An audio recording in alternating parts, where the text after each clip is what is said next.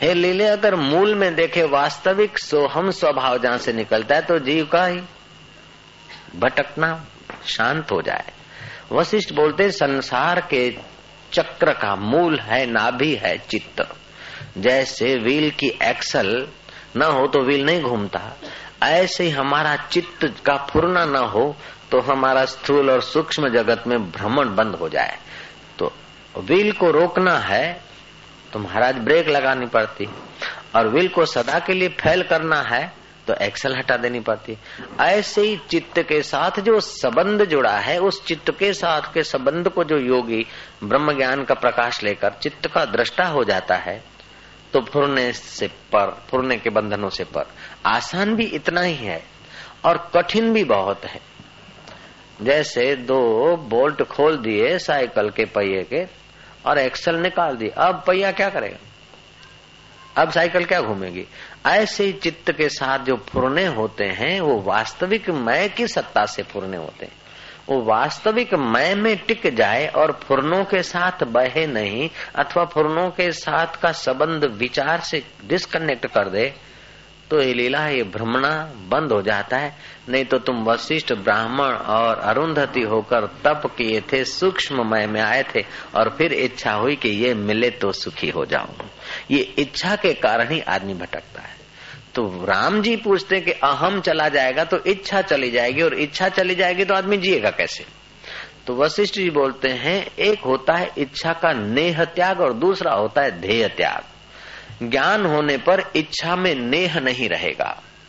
जैसे सिंगदाना और कच्ची मूंगफली में फ़र्क होता है। सिंगदाना वो है जिसको सेक दिया गया। वो देखने और खाने के काम आएगा, उगने के काम नहीं आएगा। ऐसी जो ज्ञानी की इच्छा होती है, शुद्ध मय में जगह है, उनका लेना देना, खाना पीना देखने में सब आएगा, लेकिन भविष्य में जन्म देने वाला नहीं होगा। जैसे गेहूँ को सेक डालो, बीज को सेक डालो, फिर खेती में विस्तार नहीं कर सकेगा। अभी वो बीज रूप से दिखता है। ऐसे ही सूक्ष्म शरीर आत्मज्ञान के प्रकाश में उसको सेक दो। आत्मग्रहण ज्ञान की बट्टी में उसको सेक दो तो सूक्ष्म शरीर बाधित हो जाता है सूक्ष्म में बाधित हो जाता है। स्थूल अहम का पोल खुल जाता है विचार से। तो वास्तविक मैं में जो जग जाता है लीले, वो आदमी सदा के लिए मुक्त हो जाता। नहीं तो जन्म जन्म तक के साथियों को भी एक दूसरे का साथ जब टूटता है तो दुख भोगना पड़ता है। और साथ में भी कई रगड़े, झगड़े और बीमारियाँ आदि होती रहती है। संसार चक्की में जीव बेचारा भटकता रहता है। कबीर ने ये बात अपने ढंग से कही। चलती चक्की देख के दिया कबीरा रोए, दो पाटन के बीच में साबित बचा न कोई। दिन और रात, सुबह और शाम, सुख और दुख, जन्म और मृत्यु, इसमें सब बेचारे पिसे जा रहे ऐसा कौन है जिसकी मृत्यु नहीं होने वाली? और ऐसा कौन है कि जो मरा है और फिर जन्म न हो? वो तो कोई विरला ज्ञानी होगा, बाकी तो जन्मे और मरे मरे और जन्मे। हर जन्म में बेटे, बेटी, मकान, दुकान, सब, पढ़ाई, लिखाई कर, करा के। सब छोड़ के मर गए लो। फिर दूसरा जन्म लिया, माता के गर्भ में लटके, पिता के शरीर से पसार हुए, माता का मासिक धर्म का खून पिया, फिर माता की योनि से निकले पीड़ा सहते सहते, फिर मार खाई, सीखे, पढ़े, लिखे, अथवा तो पशु रहे तो पशुओं ने सिखाया, कौवे रहे तो कौई ने जूठा, कचरा किसी का, गल्फा किसी की, कुछ गंदगी उठा के मुँह में धरी, और कौवा कै कै करते खाता है। देखते हैं आप लोग। तो हर जन्म में कितना परिश्रम करके आदमी की बॉडी बनती है, जीव की बॉडी बनती है और फिर वहाँ नाश हो जाती है। तो ऐसा कोई दुख नहीं रामचंद्र जी जो अज्ञानी जीव ने नहीं देखा। वो धान में कीट होकर पीसा गया होगा और जंगलों में वृक्ष और पौधा होकर पैदा हुआ होगा और बिना पानी के सुख सुख के मरा होगा। इस जीव ने कितने दुख भोगे, उसका कोई पारावार नहीं। जब ज्ञान के प्रकाश में जग जाए तो सब दुख निवृत्त हो जाए, बाकी तो ये दुख से दुखांतर को जाता है। इसलिए हे रामचंद्र जी, तुम संसार रूपी कूप की गगरी मत बनना। जैसे अरट में गगरी होते ना बर्तन होते हैं, वो नीचे जाते, भरते, ऊपर आते, खाली होते खाली होते, भरते भरते, खाली होते खाली होते, भरते भरते, खाली होते खाली होते, भरते। अरट में ऐसे ही होता है। ऐसे जीव जन्मता है, संस्कार भरता है, मृत्यु का झटका लगा, सब पराया हो गया फिर गिरता है गर्भ में, फिर संस्कार भरता है। जिस गर्भ में गया, उसका ब्लड का संस्कार, उसके मन के संस्कार, और फिर बाहर आया तो वातावरण के संस्कार। भर दिया, फिर मृत्यु का झटका लगा, गया। तो ऐसे संसार रूपी कूप की गगरी बनकर जीव बेचारा भटक रहा है, जब तक वो वास्तविक मय में नहीं आया। तो वशिष्ठ महाराज कहते हैं कि अहम का त्याग करो। अहम का त्याग करने से वासना का त्याग हो जाएगा। वासना का त्याग होने से हम जिएँगे कैसे? उसका उत्तर यह है कि वासना एक तो होती है सबीज। अर्थात जैसे गेहूँ, मूंगफली, धान, कच्चा धान है तो वो बीज उत्पन्न करने की उसमें शक्ति होती है। दूसरा होती है सेकी हुई चीज़ें। वो काम में आती लेकिन परंपरा उत्पन्न नहीं करती। तो वासना ध्येय त्याग वासना नहीं, लेकिन वासना में से नेह निकल जाए, आकर्षण निकल जाए। ये मेरे को मिले तो सुखी हो जाऊँ, ये खाऊं तो सुखी हो जाऊँ, ऐसा जीऊं तो सुखी हो जाऊँ।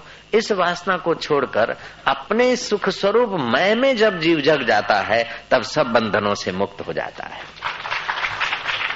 अब इस मय में जगने के लिए जब तक ब्रह्मवेता गुरुओं की छाया नहीं मिलती, तब तक तमाम प्रकार की साधना, उपासना करनी पड़ती।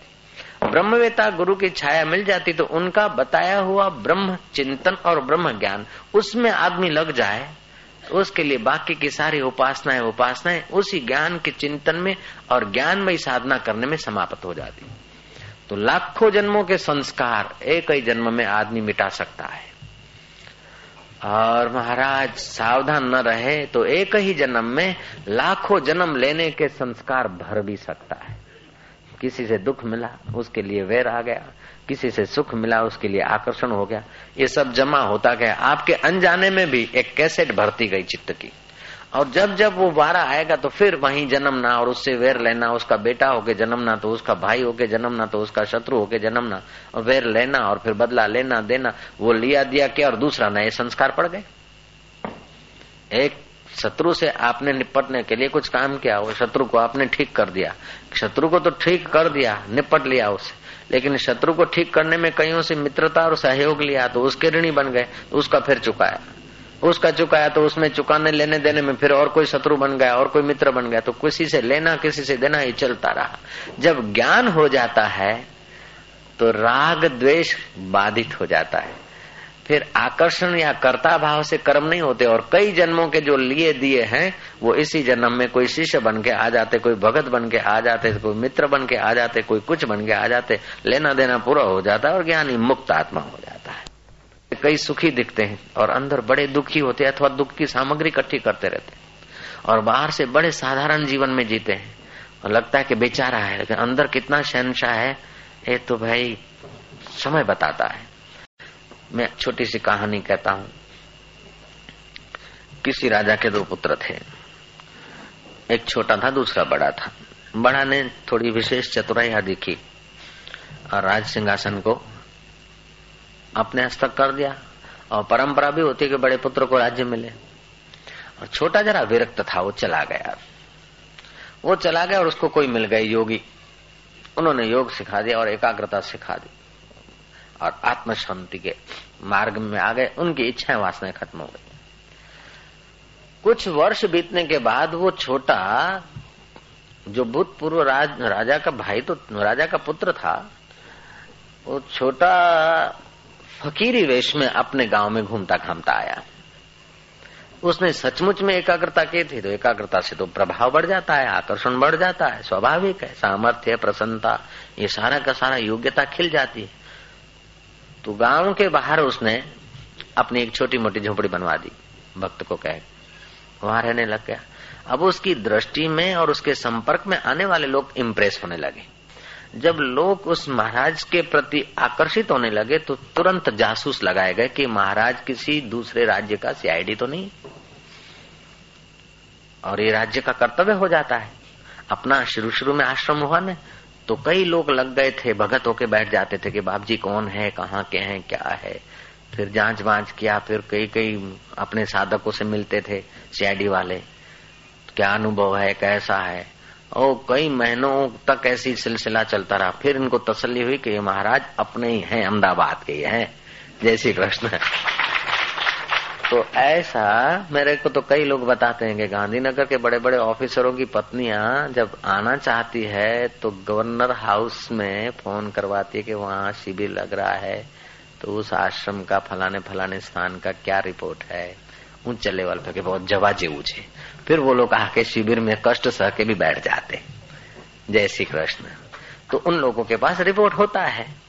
जो भी प्रसिद्ध व्यक्ति बनता है तो उसके अतीत का रिपोर्ट और उसका अभी क्या क्या माहौल है, वो रिपोर्ट रखना राज राज्य का कर्तव्य है। तो इस भाई का रिपोर्ट राजा तक पहुँचा।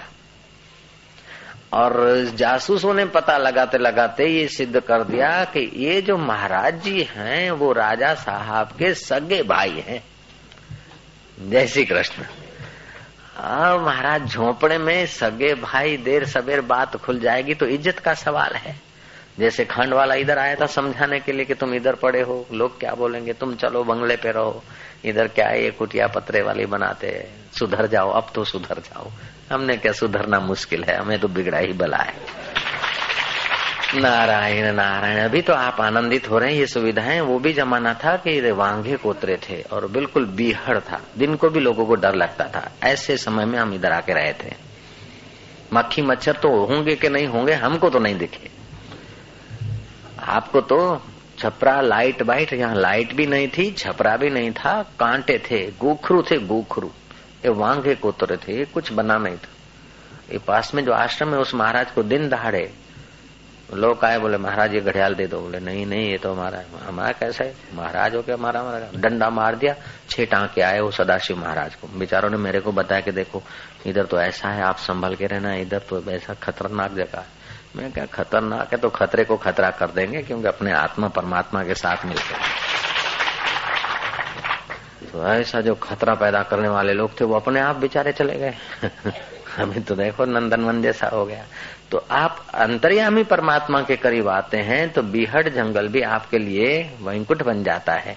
और आप अगर परमात्मा में शुद्धमय में नहीं आते और स्थूल अहम में आते हैं तो कहीं माखी नड़ेगी तो कहीं मच्छर नड़ेगा तो कहीं गर्मी नड़ेगी तो कहीं सर्दी नड़ेगी तो कहीं भूत नड़ेगा तो कहीं बहन नड़ेगी तो कहीं बने भी नड़ेगा तो कहीं काका नड़ेगा तो कहीं काकी नड़ेगी। नड़तर नड़तर नहीं नड़ता जैसी कृष्ण, मैं बात बता रहा था कि बड़े भाई को पता चल गया कि जो मेरा भाई है साधु वेश में, एक फटी गुदड़ी ओढ़ा है, झोपड़े में रहता है, लोगों को जरा थोड़ा उपदेश दे देता है। कभी कोई केला लाया, कोई फल लाया, कोई फूल लाया, रख दिया, बेचारा खाता है। उसको दया आई। अब ये कहना मुश्किल है कि दया का पात्र कौन है? जय जय। हम जब शुरू शुरू में आए थे तो लोगों की नज़र से, अथवा वो खांड वाले भाई की नज़र से तो हम दया के पात्र उसके पास तो सारी मिलकत मकान है वो। बोलता तेरे को चाहिए तो मैं आधा हिस्सा भी दूँगा। ऐसा नहीं कि भाई है तो हम दो दगा नहीं करूँगा, तुम अलग से रहना चाहो तो अलग से, लेकिन ऐसा नहीं, ये ठीक नहीं लगता। मुझे तू चिंता मत कर हिस्सा वैसा नहीं, वो तो आश्रम बनेगा तो सतुपयोग में जो लगाना है लगा देंगे, बाकी अपने तो ऐसे ही रहेंगे। तो उस समय उसको दया आती थी कि ये बेचारा देखो, जय श्री कृष्ण। और हमको ये दया आती कि बेचारा देखो, ज़िंदगी खराब कर रहा है। ये केवल ऐसे ही नहीं, प्लेन में भी हमारे ऊपर कई लोगों को दया आती थी। हम जब स्विट्जरलैंड जा रहे थे तो वो, वहाँ की एयरलाइन का प्लेन में जरा व्यवस्था और सुविधाएँ ज़्यादा थी। और बिज़नेस क्लास में और फ़र्स्ट क्लास में तो और ज़्यादा सुविधाएँ और वाइन और क्या क्या जो मांगो वो चीज़ें बार बार देने वाली लेडीज़ घूमती थी। तो सब खाने पीने में लगे रहते थे और हमारी कई घंटों की यात्रा में हम चुपचाप तो उन बिचारों को सबको दया आवे, खाते जाए, हमारे तरफ़ देखते जाए कि कुछ नहीं खाता बेचारा। उनको बड़ी दया आती थी। तो लेडी बार बार पूछे आप क्या लेंगे कुछ? कुछ नहीं।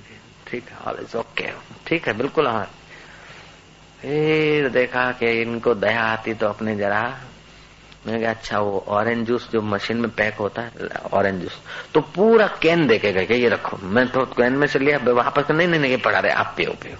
पूरा कैन दो लीटर का ऑरेंज जूस का देके गए। तो उनको ये दया आती थी कि कुछ खाते पीते नहीं, मज़ा नहीं लेते।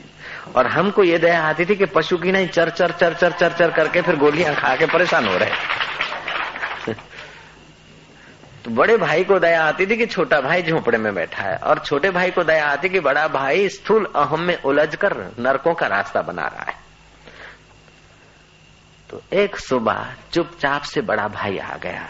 छोटे भाई को कहा कि देख, मैं तो जासूसों के द्वारा जान लिया, तुमने ऐसा वेश बनाया कि कोई पहचाने भी नहीं। लेकिन देर सवेर तो बात खुल जाएगी। अब ऐसा कर, जो हो गया, वो हो गया। अभी तू मेरा छोटा भाई होकर राज्य में रहे, महल में रहे। ऐसा क्यों बर्बाद हो रहा है? हम देख कैसा आज़ादी से जीते हैं। उसने कहा, ये सच्ची आज़ादी नहीं, स्थूल अहम में रहने की। सच्ची आज़ादी तो वास्तविक मैं में जगने से है, बाकी तो साहज आज़ादी के नाम से बर्बादी है। बोले, नहीं, मेरे तो आज्ञा में रहते सब लोग। आज़ाद हूँ, मैं कहे का बर्बाद हूँ? अब मोटे की बुद्धि भी मोटी हो गई। स्थूल अहम में रहने से बुद्धि मोटी हो जाती। बोले, देखो, मंत्री मेरे आज्ञा में रहते नौकर चाकर देश में ऐसा कोई मेरे नगर में नहीं जो मेरी आज्ञा का उल्लंघन कर सके। स्थूल भोग में रहने से ये बार बार आता है कि मेरे को इतने लोग मानते, इतने मेरे मकान है, इतनी मेरी मिलकत है। अब मैं कौन हूँ, ये मूर्ख को तो पता ही नहीं चलता। इतना मेरी फिक्स है, इतना मेरा मकान है, इतना मेरा ये है। तो स्थूल अहम वाला ऐसा उलझ जाता है, जो वो नहीं है, उसको वो मैं मानता है, और वो वास्तविक में जो है, उस बेचारे को पता नहीं और दूर चला जाता है। तो जाड़ी बुद्धि का, लोगों की नज़र से तो बुद्धिमान थे राजा, लेकिन वो छोटे भाई के आगे जाड़ी बुद्धि का था। क्योंकि स्थूल मैं में था ना, स्थूल अहम में, स्थूल शरीर में जो रहता है, चाहे कितना भी बुद्धिमान दिखे इन तत्व ज्ञान की नजर से वो जाड़ू खातू कहवाय એકલું પટેલોનું ખાતું જાડું ખાતું તો ઠીક પણ આમ તત્વજ્ઞાનની દ્રષ્ટિ જોવા જઈએ तो બધા અજ્ઞાનીઓનું જાડું ખાતું કહેવાય जब तक शुद्ध मैं में नहीं जगे तब तक सबका जाड़ा खाता है तो जाड़ा खाता में जरा परसेंटेज कम ज्यादा होता है બાકી જાડું ખાતું બધે હોય છે બધી નાતમાં હોય દેહને હું માને એટલે જાડું ખાતું હોય હોય હોય લ્યો જય श्री कृष्ण महाराज बड़ा भाई डिंग हाँकने लगा कि मैंने पड़ोस के राज्य को जीत लिया। मेरी आज्ञा का उल्लंघन कोई नहीं कर सकता है। जैसे रावण डिंग हाँकता था ना भूतो न भविष्य देव, राक्षस, मानव, दानव, यक्ष, गंधर्व, किन्नर, ग्रह, नक्षत्र सब मेरी आज्ञा में चलते ये राम, वन मानव, ये क्या करेंगे? अरे तेरा बाप वास्तविक मैं में जगाया और तू स्थूल मैं में बैठा है। वो राम जी तो वास्तविक मैं में जगे हैं, तेरे बाप। चाहे वो वन मानव दिखते हो, साधारण मानव दिखते हो, लेकिन वो तो नारायण है, वास्तविक मैं में जगे और तू स्थूल मैं में। कृष्ण में और कंस में क्या फ़र्क है? कंस स्थूल मैं का नमूना है और कृष्ण वास्तविक मैं का नमूना है। राम में और रावण में क्या फ़र्क है?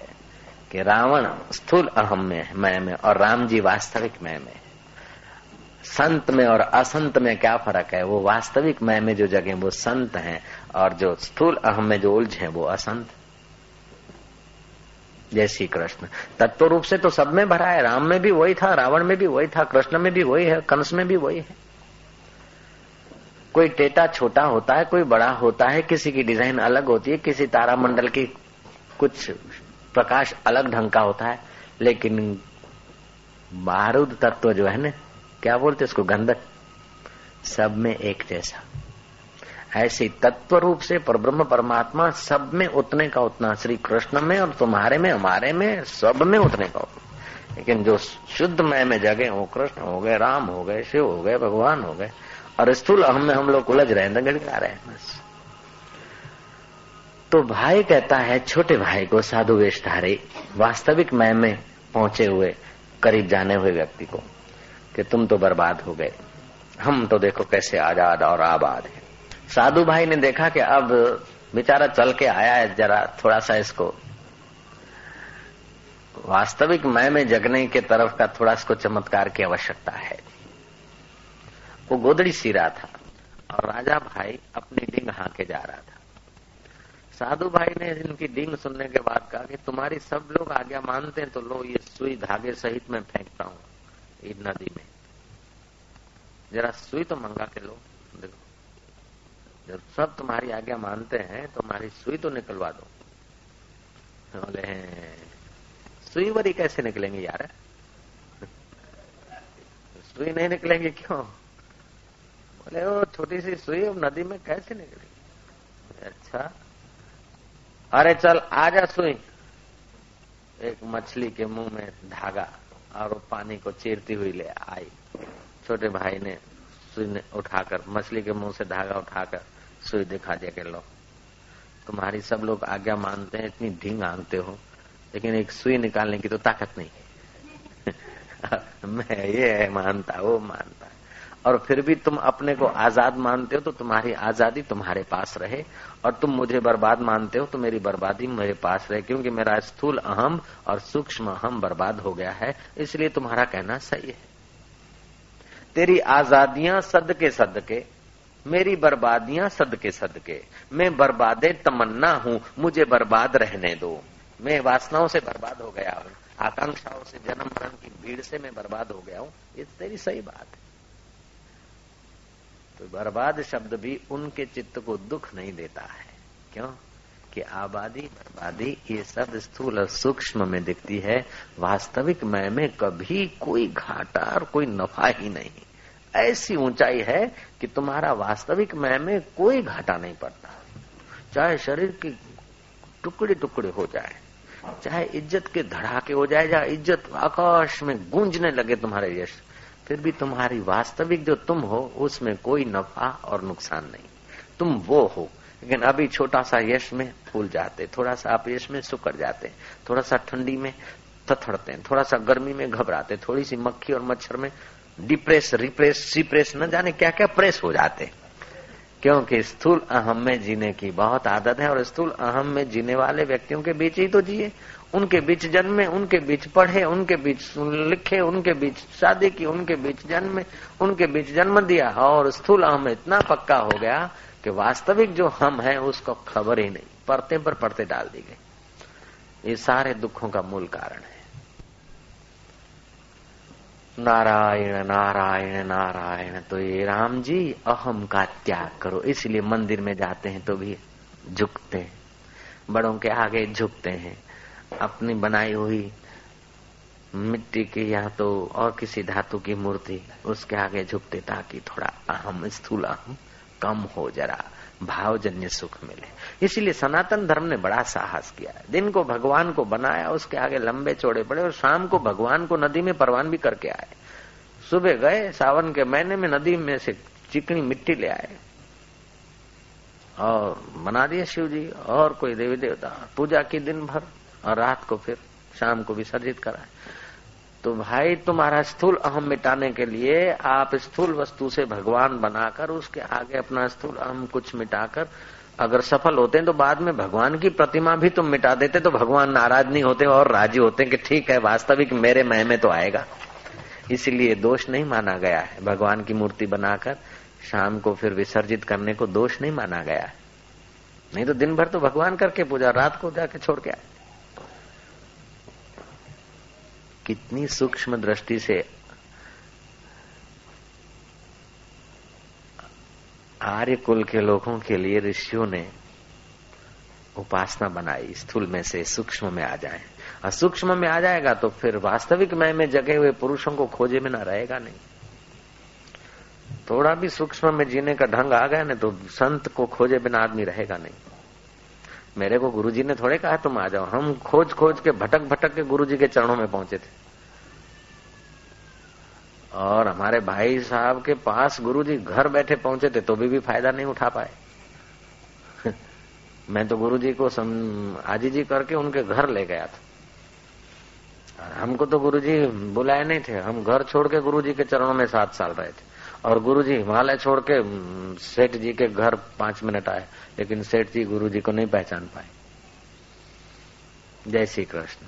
क्योंकि स्थूल में मैं रहने से गुरु तो क्या, कृष्ण भी आ जाए और गुरु भी आ जाए, आपको चिपक के रहे आपके साथ, उसी कंपार्टमेंट में। फिर भी जब तक आपकी स्थूल मैं को छोड़ने की तैयारी नहीं, तब तक वो क्या करे?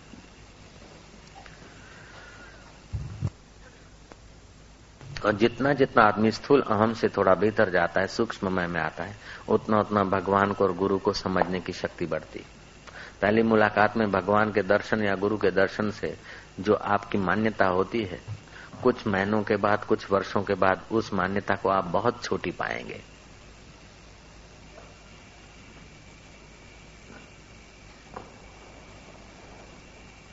वशिष्ठ जी कहते हैं राम जी, स्थूल अहम का त्याग करो।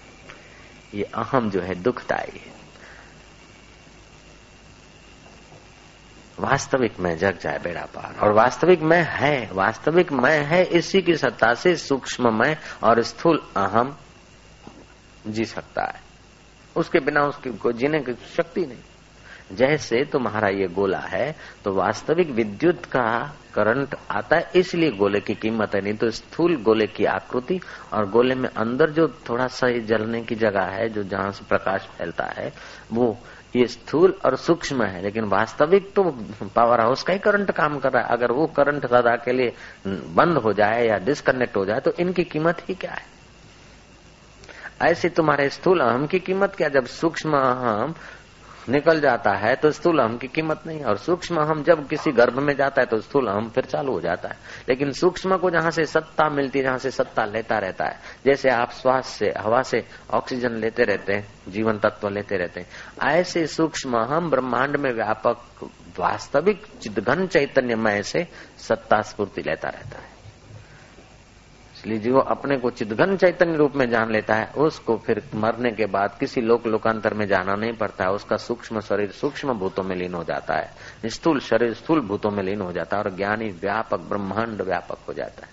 तो ज्ञानी का देह विलय होने के बाद भी लोग मनोती मानते और उनकी फलती। शुद्ध मय में जगह है। ज्ञानी का शरीर हज़ार लाख माइल दूर है। जब हम उनको याद करते और उनके तरफ़ से कोई भी पूर्ण आता है तो एट ए टाइम हमको अनुभूति होती है उनकी कृपा की। वास्तविक मैं व्यापक है, स्थूल, हम तो साढ़े पाँच फुट में है, और क्या? है वास्तविक मैं तो अनंत ब्रह्मांडों को आच्छादित करके बैठा है।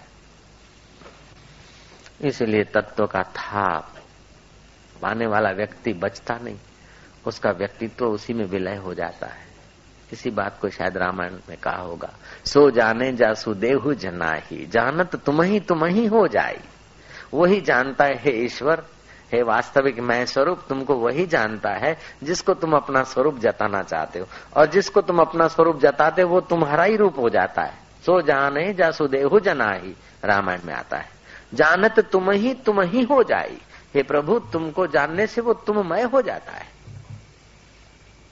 क्योंकि वास्तविक वो तुम मय था, ये तो मूर्खता से देहमय हो गया था, मनमय हो गया था। वास्तविक तो तुम मय था। सृष्टि के आदि में तुम ही थे। सृष्टि के अंत में तुम ही रहोगे तो अभी सृष्टि के वक्त भी सत्ता तो तुम्हारी है। तो उसने अपना मान लिया कि मैं हूँ, ये मेरा मकान है, ये मेरी पत्नी है, मेरा घर है, मेरी इज़्ज़त है, मेरी आबरू है। ये उसके चित्त के फुरने थे और क्या था? रात को फुरना दब गया और सुबह फुरना फिर चालू हो गया। उसी फुरनों में उलझ गया। फुरने जहाँ से उठते, वहाँ तो तुम अभी भी मौजूद हो। कई फुरने आए, कई गए, कई फुरनों के अनुकूल आप काम करते और कई फुरने आ आके चले गए, आ आके चले गए। उस वक्त भी फुरनों का आधार वास्तविक में है और कई फुरनों के फुरना माना स्फुरन कई फुरनों के अनुकूल तुमने किया, तभी भी तुम हो। और अनुकूलता से सुख हो या दुख फुरने जैसे आया, ऐसा कर्म किया, ऐसे कर्म से जो सुख हुआ, उसको भी तुमने देखा और दुख हुआ, उसको भी तुमने देखा, और फुरने फिर विलय हो गए। तो तुम्हारे कल कितने फुरने आए थे तुमको पता नहीं। अभी तुम बैठे हो, दो मिनट के बाद कैसा फुरना आएगा कोई पता नहीं, क्योंकि फुरने असंख्य जन्मों के संस्कार पड़े। असंख्य उठते हैं, लेकिन फुरने उठते मिटते फिर भी तुम्हारा वास्तविक में नहीं मिटता। इसलिए फुरने आके चले जाते, सुख आके चले जाते, दुख आके चले जाते हैं। जन्म आकर चले जाते, मृत्यु आकर चले जाते।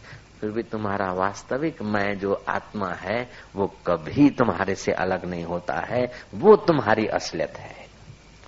इसमें अगर जग गए तो तुम्हारा तो बेड़ा पार होगा, लेकिन तुम्हारी मीठी नज़र जिन पर पड़ेगी, तुम्हारा दीदार भी जो करेंगे, उनको भी महाराज जो लाभ होगा, वो तो भगवान जानते। चांद्रायण व्रत करने से तो पुण्य होता है लेकिन ज्ञानवान की दृष्टि से जो आनंद मिलता है महाराज, वो तो गंगा स्नान से भी उतना लाभ नहीं होता। चांद्रायण व्रत करने से भी उतना लाभ नहीं होता है, जितना ज्ञानवान की दृष्टि मात्र से रामचंद्र जी अलाभ होता है। ज्ञानवान का मतलब है जो वास्तविक मैं में जग